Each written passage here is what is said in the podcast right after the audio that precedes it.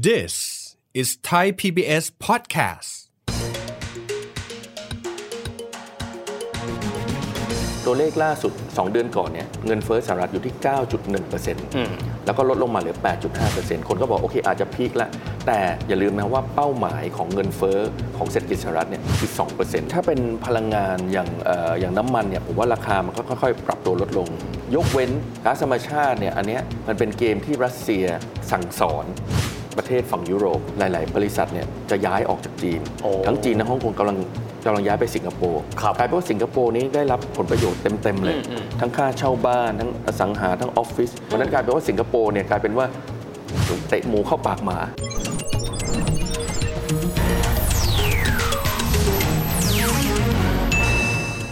วัสดีครับท่านผู้ชมครับ ยินดีต้อนรับเข้าสู่รายการเศรษฐกิจติดบ้านนะครับ วันนี้เราลองมาดูนะครับภูมิทัศน์เรื่องของเศรษฐกิจโลกกันแบบง่ายๆกันบ้างนะครับ ตอนนี้ต้องบอกนะครับว่าโลกเองถูกกลุ่มรุมนะครับด้วยภาวะที่ค่อนข้างตึงเครียดไม่ว่าจะเป็นจากเรื่องของราคาพลังงานที่ทรงตัวค่อนข้างสูง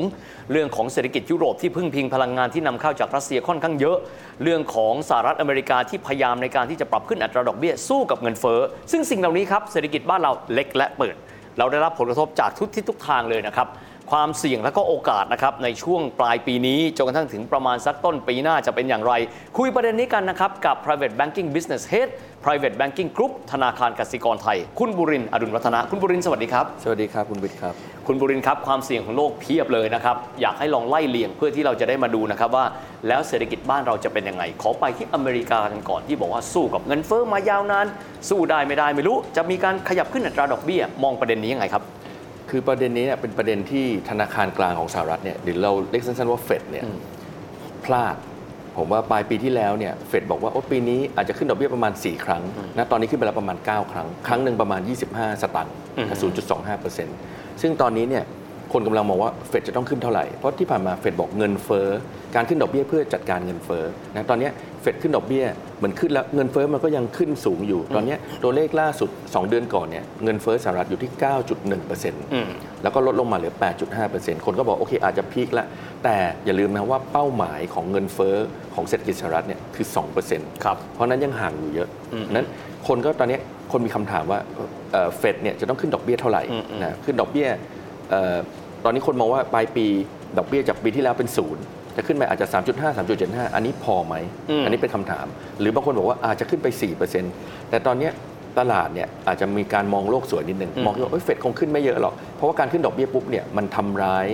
ตลาดการเงินโดยเฉพาะตลาดหุ้นอืมเมื่อไหร่ที่เฟดขึ้นดอกเบี้ยเยอะๆเนี่ยตลาดหุ้นพังอืมนะเพราะฉะนั้นคนก็บอกว่าเฮ้ยอยากให้เฟดหยุดแล้ว บอกเงินเฟ้อเดี๋ยวมันก็ลง แต่ผมว่าตอนนี้ตลาดเลือกที่จะฟังเข้าข้างตัวเองอืมอืมเหมือนเราไปจีบสาวโอ๊ยเขาไม่ได้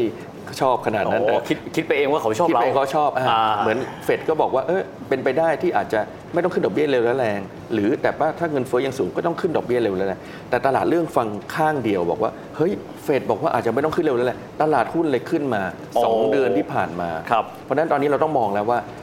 เฟดเนี่ยจะขึ้นดอกเบี้ยถึงเท่าไหร่ ตอนนี้คำถามเนี้ยยังตอบไม่ได้ เพราะเงินเฟ้อเนี่ยอืมอืม8.5%ต้องเอาเงินเฟ้อให้ลงประมาณ 2%แต่โอเคเฟดไม่ได้ต้องการให้เงินเฟ้อลงภายในเดือนนี้เดือนหน้า อาจจะมองไป 2-3 ปี แต่เทรนด์มันต้องลดลงครับนะเพราะฉะนั้นคำถามคือเฟดต้องขึ้นดอกเบี้ยเท่าไหร่ แล้วเฟดจะลดดอกเบี้ยเมื่อไหร่คือตอนเนี้ยคนมองว่าเฟดจะขึ้นดอกเบี้ยถึงปลายปีอืมแล้วก็ค้างไว้แป๊บหนึ่งแล้วกลางปีหน้าจะลดดอกเบี้ย อันเนี้ยเฟดพูดตลอดว่าเป็นไปไม่ได้ครับแต่ตลาดไม่ฟังละตลาดเชื่อว่าเฟดขึ้นดอกเบี้ยปุ๊บแล้วจะลงทันทีโอ้โหคุณบุรินทร์แต่ถามก่อนเลยเราอยู่เมืองไทยครับ เรื่องมันเกิดขึ้นที่วอชิงตันดีซีใกล้ไกลมันเกี่ยวอะไรกับเราครับ เกี่ยวครับ เพราะว่าเขาเรียกว่าเฟดเป็นผู้นำตลาดครับครับเป็นผู้นำการเงินโลกอะตลาดสหรัฐเนี่ยเป็นผู้นำการเงินโลก เพราะฉะนั้นดอกเบี้ยของสหรัฐเนี่ยเป็นดอกเบี้ยที่คนอื่นใช้เปรียบเทียบกันโอ้นะเหมือนที่ผ่านมาเนี่ยดอกเบี้ยสหรัฐขึ้นขึ้นไปปุ๊บเนี่ยเกิดอะไรขึ้น ปรากฏว่าขึ้นเฟดขึ้นมาเยอะ 9 ครั้ง เราขึ้นขึ้นไปครั้งเดียวครับสิ่งที่เกิดขึ้นคือค่าเงินดอลลาร์แข็งขึ้นแข็งขึ้นอ่าฮะเพราะฉะนั้นหนึ่งมันกระทบผ่านค่าเงิน กระทบผ่านเงินทุนไหลออกกลับไปสหรัฐ เพราะฉะนั้นค่าเงินเราก็อ่อนเราอ่อนเอานะฮะที่ เมื่อเมื่อประมาณเดือนที่แล้วเนี่ยค่าเงินเรา 36.7 36.8ถือว่าตอนนี้เหลืออ่อนลงมาก35 อ่อนลงไปมาก เมื่อประมาณปลายปีที่แล้วหรืออะไรเนี่ยประมาณเหลือ 30 กว่าบาทผมจำไม่ได้แล้วนะฮะเพราะฉะนั้นเราต้องมองเหมือนคล้ายๆเป็นหัวโจกนะเข้าใจละเฟดเป็นเขาหัวโจจากมด้านเศรษฐเขากิจจามเราก็เป็นหวัดใหญ่แล้วอ๋อใช่ครับอ๋อใช่ประมาณนั้นประมาณนั้น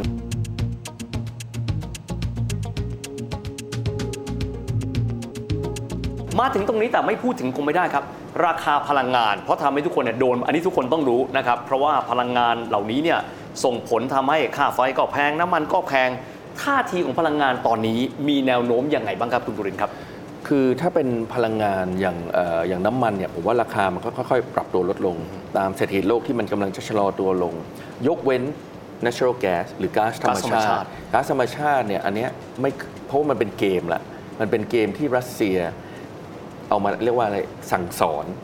ประเทศฝั่งยุโรป พวกนาโตแล้วก็ยุโรปพวกนาโตโดยเฉพาะเยอรมันนะที่เป็นเอ่อพยายามไปแบนเขาพยายามไป sanction เขาครับพยายามแบน product ของรัสเซียนะไปยึดเงินเขาเพราะฉะนั้นรัสเซียบอกเอาคุณเอาเงินผมไป ผมก็จัดการนะคุณต้องการพลังงานเราก็ไม่ปล่อย ราคาก๊าซธรรมชาติเนี่ยในในเยอรมันเนี่ยขึ้นมากกว่าปีละเกือบ 7 เท่าแล้วนะโอ้โหจากปลายปีที่แล้วแล้วขึ้นมากกว่า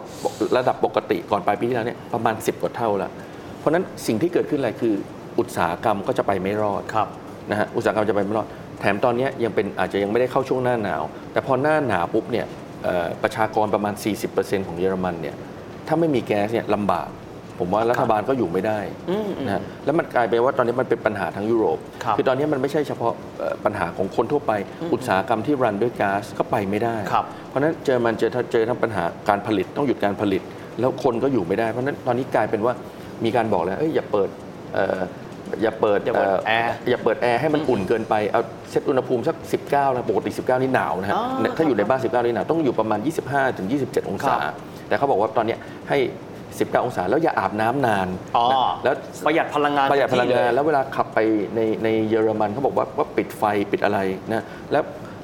ตอนนี้เยอรมันหนักมาก ตอนนี้เพื่อนผมไปเยอรมันมาบอกอะไรรู้ไหม บอกว่าสมัยก่อนเยอรมันก็เป็นประเทศธรรมดาแบบดูปลอดภัยอืมอืมอืมตอนนี้เนี่ยเขากลัวว่ามันเป็นเขาเรียกว่าอะไร cost of living crisis คือค่าครองชีพมันสูงมากครับจนตอนนี้ต้องมีจ้างคล้ายๆเอ่อยามสองคนตัวใหญ่ๆ ยืนอยู่หน้าซูเปอร์มาร์เก็ตเพราะกลัวคนขโมยอาหาร โอ้นี่หนักนะโอ้โหเพราะไม่ประเทน่าศเยอรมันเชื่อนะครับนี่ประประเทศที่หนึ่งในประเทศที่รวยที่สุดในโลกครับตอนนี้คนส่วนใหญ่เนี่ยมีเซอร์เวยออกมาบอกว่า 25%คิดว่าเงินเนี่ย อาจจะใช้ไม่พอ โอ้โห เดือนไม่ชนเดือน เพราะว่าอะไรเพราะค่าอาหารค่าพลังงานมันสูงขึ้นมากเงินเฟ้อสูงมากด้วยเงินเฟ้อสูงมากแล้วตอนนี้ก็อย่างที่ผมบอกค่าแก๊สเนี่ยมันขึ้นมา 10 เท่าแล้วนะตอนนี้บริษัทเอ่อมันก็ใกล้จะล้มละลาย แล้วครับบริษัทพลังงานของของเยอรมัน ตอนนี้บริษัทพลังงานของเยอรมันเนี่ยต้องโดนบังคับให้ซื้อแก๊สมาตุนไว้ครับทั้งที่ราคามันสูงขึ้นขึ้น คือตอนนี้เขามองเรื่อง security ว่าจะมีพลังงานก๊าซเพียงพอในใช้ไหมเพราะฉะนั้นไม่สนราคาเลยรัฐบาลบอกซื้อเข้าไปซื้อเข้าไปโอ้โอ้ไอ้บริษัทเนี่ยผมจำชื่อไม่ได้ไบนิเพอร์เนี่ยเหมือนจะเจ๊งแล้วครับเขาก็บอกว่าไม่ไหวแล้ว รัฐบาลต้องเข้ามาช่วยแล้วโอ้นะฮะครับโหหนักมากครับ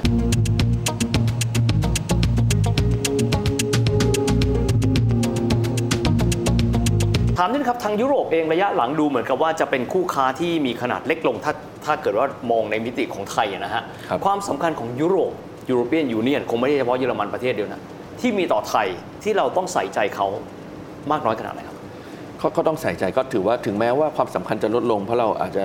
อเมริกาก็เป็นอันอันดับหนึ่งอยู่แล้ว แล้วก็ตอนนี้ก็อาจจะสลับกับจีจีนอ่าอืมเพราะจริงๆตอนเนี้ยจริง ๆ ถ้าบอกว่าศูนย์กลางของเศรษฐกิจโลกเนี่ยมันจะค่อยๆเลื่อนมาทางจีนอยู่แล้ว นะถ้าถ้าไปดูตามประวัติศาสตร์สมัยก่อนเมื่อ 2,000 ปีที่แล้วอยู่ทางแถวๆจีนนี่แหละอืมอืมอืมแล้วก็เคลื่อนไปทางยุโรป แล้วก็อ่าเคลื่อนไปทางไปตะอวันอเมริกาอ่าไปตะวันตก แล้วตอนนี้ตอนเนี้ยจุดศูนย์กลางโลกมันอยู่ที่คาซัคสถาน ไม่ได้แปลว่าคาซัคสถานคือจุดศูนย์กลางของเศรษฐกิจโลก แต่เป็นเพราะว่ามันมีเวทของจีนของอเมริกาอ๋อของยุโรปมันเลยกับจุด center มา of ถ่วง gravity เหมือนเราเรียนฟิสิกส์อะมันตกไปอยู่ตรงคาซัคสถาน แต่มันจะค่อยๆย้ายกลับมาจีน เพราะฉะนั้นโอ้โหความสำคัญของจีนน่ะเยอะกว่าแน่นอนครับแต่ยุโรปก็ไม่ใช่ไม่สำคัญอืมยุโรปก็ยังเป็นถึงแม้ว่าเขาจะ เศรษฐกิจจะเริ่มดีคลายแต่แต่ยังเป็นคนแก่และเป็นคนรวย เพราะฉะนั้นโอ้โหผมก็ยังชอบมีจัเงิงนเลยให้ใช้เป็นคนคือแก่แล้วเนี่ยแน่นอน แต่ยังรวยอยู่นะยังรวยอยู่ยังมีเงินเยอะอยู่เราละเลยเขาไม่ได้เราเลยเขาไม่ได้ไหนๆคุยถึงเรื่องที่ว่ากำลังจะเดินทางมาที่จีนละจีนเองเศรษฐกิจใหญ่ที่สุดอันดับที่ 2 ของโลกนะครับ แต่ขณะนี้ก็เจอปัญหาเช่นเดียวกัน แม้ว่าการใช้มาตรการที่เข้มงวดเกินไป เช่นซีโร่โควิดก็ดีครับรวมถึงเรื่องของปัญหาหนี้อสังหาริมทรัพย์ ซึ่งไม่สามารถที่จะ ชำระหนี้ตามกำหนดได้ ส่งผลกระทบมากขนาดไหน โดยเฉพาะยิ่งเลยเรากับเขาน่าจะเป็นคู่ค้าอันดับต้นๆซึ่งกันและกันครับ ก็แน่นอนนะเศรษฐกิจพอจีนเนี่ยตอนนี้นอกจากจะเป็นจะเป็นผู้ผลิตรายใหญ่ของโลก ยังเป็นลูกค้าใหญ่ของโลก เพราะนั้นอย่างช่วง 2 เดือนตอนเดือน 4 เดือน 5 เดือน 6 ตอนนั้นสองเดือนแล้วต้นเดือนต้นเดือนมิถุนายนที่เปิดประเทศ พอโดนล็อกดาวน์หนักๆเนี่ยปิดเซี่ยงไฮ้ปิดปักกิ่งเนี่ย เศรษฐกิจโลกนี่ drop เลยนะฮะอ๋อตอนนั้นขายของกันไม่ออกหน่อยนะฮะหงอยหงอยเลยแล้วก็แล้วก็ของมันก็ไปติดไอของที่ต้องส่งจากจีนมันก็ไม่ออกมาก็กลายเป็นว่าทุกอย่างโดนกระทบหมด แต่ตอนนี้เนี่ยค่อยๆ ปรับตัวดีขึ้น แล้วผมว่าปลายปีก็คงเห็นอะไรดีขึ้น แต่ว่าก็อย่าเพิ่ง expect ว่านักท่องเที่ยวจะกลับมาโอเคเพราะว่าเราคิดว่าจีนจะใช้นโยบาย zero COVID อีกสักพักแต่ว่า zero COVID ของเขาก็เป็น dynamic มากขึ้น อาจจะไม่ใช่ zero COVID แบบโอ้โห ปิดทั้งเมืองอะอาจจะปิดแค่บางจุดอะพอจุดนี้หายปุ๊บก็เปิดเฉพาะจุดมากขึ้นเฉพาะจุดมากขึ้นทำไมก็คือปิดไม่สนใจอะปิดทั้งเมืองนะผมเคยได้ยินคนหนึ่งทำงานอยู่เซี่ยงไฮ้คุยกับคนที่ทำงานสิงคโปร์บอกเนี่ยเป็นบริษัทการเงินเขาบอกว่าเนี่ยผมอยู่ในออฟฟิศเนี่ยผมโดนล็อกอยู่ในออฟฟิศมาสองเดือนอ๋อคือคือเวลาเวลาจีนล็อกนี่คือล็อกเลยครับคือคุณอยู่ตรงไหนคุณก็อยู่ตรงนั้น อันนั้นมันโหดมากเคลื่อนที่ไม่ได้เลยคือนี่ไม่ได้ก็เลยตอนนี้ก็เลยกลายเป็นว่าจีนพอทำอย่างนี้ปุ๊บเนี่ยหลาย ๆ บริษัทเนี่ยจะย้ายออกจากจีนโอ้ทั้งจีนและฮ่องกงกำลัง กำลังย้ายไปสิงคโปร์ครับกลายเป็นว่าสิงคโปร์นี้ได้รับผลประโยชน์เต็ม ๆ เลย อืมอืมทั้งค่าเช่าบ้านทั้งอสังหาทั้งออฟฟิศแล้วก็คนรวยๆเนี่ยเศรษฐีก็ย้ายกันพยายามออกจากเอ่อทั้งจีนและฮ่องกงเพราะฉะนั้นกลายเป็นว่าสิงคโปร์เนี่ยกลายเป็นว่าเตะหมูเข้าปากหมา นึกออกเลย โอ้โหแบบสบายรับอานิเลยสงส์ไปเต็มๆรับอานิสงส์ไปเต็มๆนะครับแต่จีนเนี่ยผมว่าตอนนี้เขาก็พยายามจะกระตุ้นเศรษฐกิจนะเราเห็นเริ่มเริ่มมีการเอ่อ ลดดอกเบี้ยลดอัตราดอกเบี้ยลดอัตราดอกเบี้ยนะฮะแล้วก็อีกด้านหนึ่งก็คือเดี๋ยวจะมีเงินซิมูลัสถ้าผมอ่านไม่ผิดนะห้าล้านล้านหยวนเข้ามาอัด เพราะว่าไม่งั้นเศรษฐกิจจีนทางการจีนเขาอยากให้โตปีนี้ 5.5%แต่ถ้าไม่ทำอะไรเลยผมว่าสัก 2 3 ก็ไม่รู้จะถึงหรือเปล่าโอเคเพราะฉะนั้นต้องมีเงินอัดฉีดเข้ามา เพราะฉะนั้นเราคิดว่าเศรษฐกิจเอ่อจีนเนี่ยน่าจะดีขึ้นนะและเรื่องการจัดการพวกเทคอะไรเนี่ยผมว่าเริ่มจบแล้ว เราเห็นอ่าฮะเรื่องอาลีบาบาเรื่องอะไรเริ่มจบแล้วนะผมว่ามัน เขา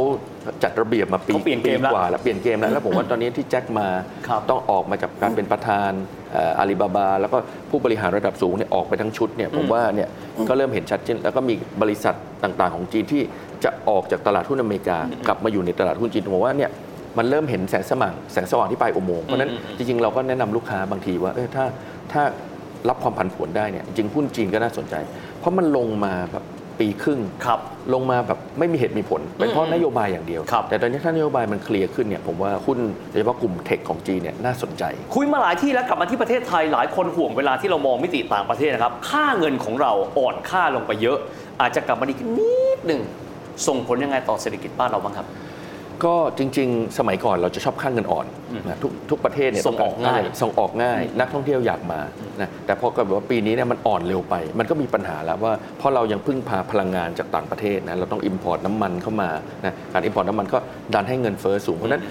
กลายเป็นว่าปีนี้เนี่ยเป็นปีที่ทุกคนไม่อยากได้ค่าเงินอ่อนครับพอค่าเงินอ่อนปุ๊บพลังงานกับของที่โอ้ import เข้ามา มันดันให้เงินเฟ้อสูงเพราะฉะนั้นกลายเป็นว่าตอนเนี้ยถ้าทุกธนาคารกลางเนี่ย ต้องพยายามขึ้นดอกเบี้ย ครับ เพื่อ keep up กับอเมริกา ขึ้น keep up กับเฟดเฟดขึ้นเยอะเราต้องขึ้นตาม ไม่งั้นครับไม่งั้นส่วนต่างของดอกเบี้ยมันเยอะเกินไปครับถ้าส่วนต่างของดอกเบี้ยเยอะ ทุกคนก็อยากเอาเงินไปฝากในที่ที่ดอกเบี้ยโอ้เยอะใช่ไหมก็เงินก็ไหลไปอเมริกา ค่าเงินอเมริกาแข็งขึ้นแข็งขึ้น ค่าเงินอื่นก็อ่อนลงอ่อนลง พออ่อนลงราคาพลังงานน้ำมันร้อยกว่าเหรียญโอ้ import เข้ามาเงินเฟ้อก็สูง บางประเทศนี่เงินเฟ้อ 50%นะครับพี่วิทย์ครับ เพราะฉะนั้นหลาย ๆ เรื่องเนี่ยรัฐรัฐบาลเลยกลับหัวกลับหางเลยปกติ ทุกคนอยากได้เงินอ่อนแข่งกันเขาเขาเรียก currency war ครับเป็นสงครามเรื่องค่าเงินอืมอืมทุกคนพยายามแข่งกันอ่อนครับตอนนี้ทุกคนพยายามแข่งกันแข็งนะตอนนี้ถ้าตั้งแต่ต้นปีมาเนี่ยมี 55 ธนาคารกลางทั่วโลกขึ้นดอกเบี้ยไปแล้วครับ จริง ๆ อย่างเราเนี่ยผมว่ามองว่าพื้นฐานเศรษฐกิจเราอาจจะไม่ควรต้องขึ้นดอกเบี้ยตอนนี้เพราะว่าเรายังต้องพึ่งพาการท่องเที่ยวแล้วครับการที่ยวยังฟื้นระดับหนึ่งแต่ยังไม่ฟื้นมาเยอะแล้วเรายังมีแผลเป็นจากการที่ท่องเที่ยวปิดไป 2 ปีกว่าครับเพราะฉะนั้นการขึ้นดอกเบี้ยจริงๆอาจจะยังไม่ได้เป็นอะไรที่เหมาะสมมากแต่คนเขาก็มองว่าเฮ้ยเรื่องค่าเงินตอนนั้นค่าเงินไทยบาทอ่อนมากใช่ไหมครับอ่อนไปเป็นหนึ่งในนั้นแต่พอขึ้นดอกเบี้ยปุ๊บค่าเงินก็กลับมาแข็งนิดหนึ่งเพราะฉะนั้น หนึ่งก็ช่วยเรื่องเซนติเมนต์และช่วยเรื่องค่าเงิน ผมว่าก็รักษาสมดุล ผมว่าขึ้นนิดขึ้นหน่อยโอเค แต่คงไม่ต้องอย่าไปแข่งกับอเมริกาเขาขึ้น9ครั้งเราไม่ต้องขึ้น 9 ครั้ง อาจจะขึ้นนิดหน่อยๆพอครับก็เป็นความท้าทายนะครับ เพราะว่าเศรษฐกิจบ้านเราเล็กและเปิดมีความหมายว่าใครขยับก็อาจจะส่งผลกับเราได้ตลอดเวลากันด้วย ส่วนเรื่องค่าเงินครับ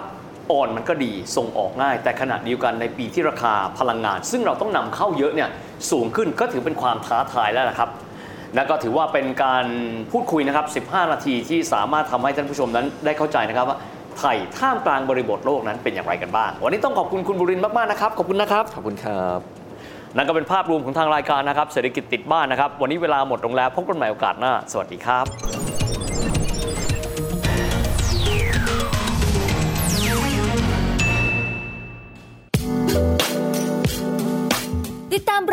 ทางเว็บไซต์และแอปพลิเคชันของไทย PBS Podcast Spotify SoundCloud Google Podcast Apple Podcast และ YouTube Channel Thai PBS Podcast Thai PBS podcast. View the world via the voice.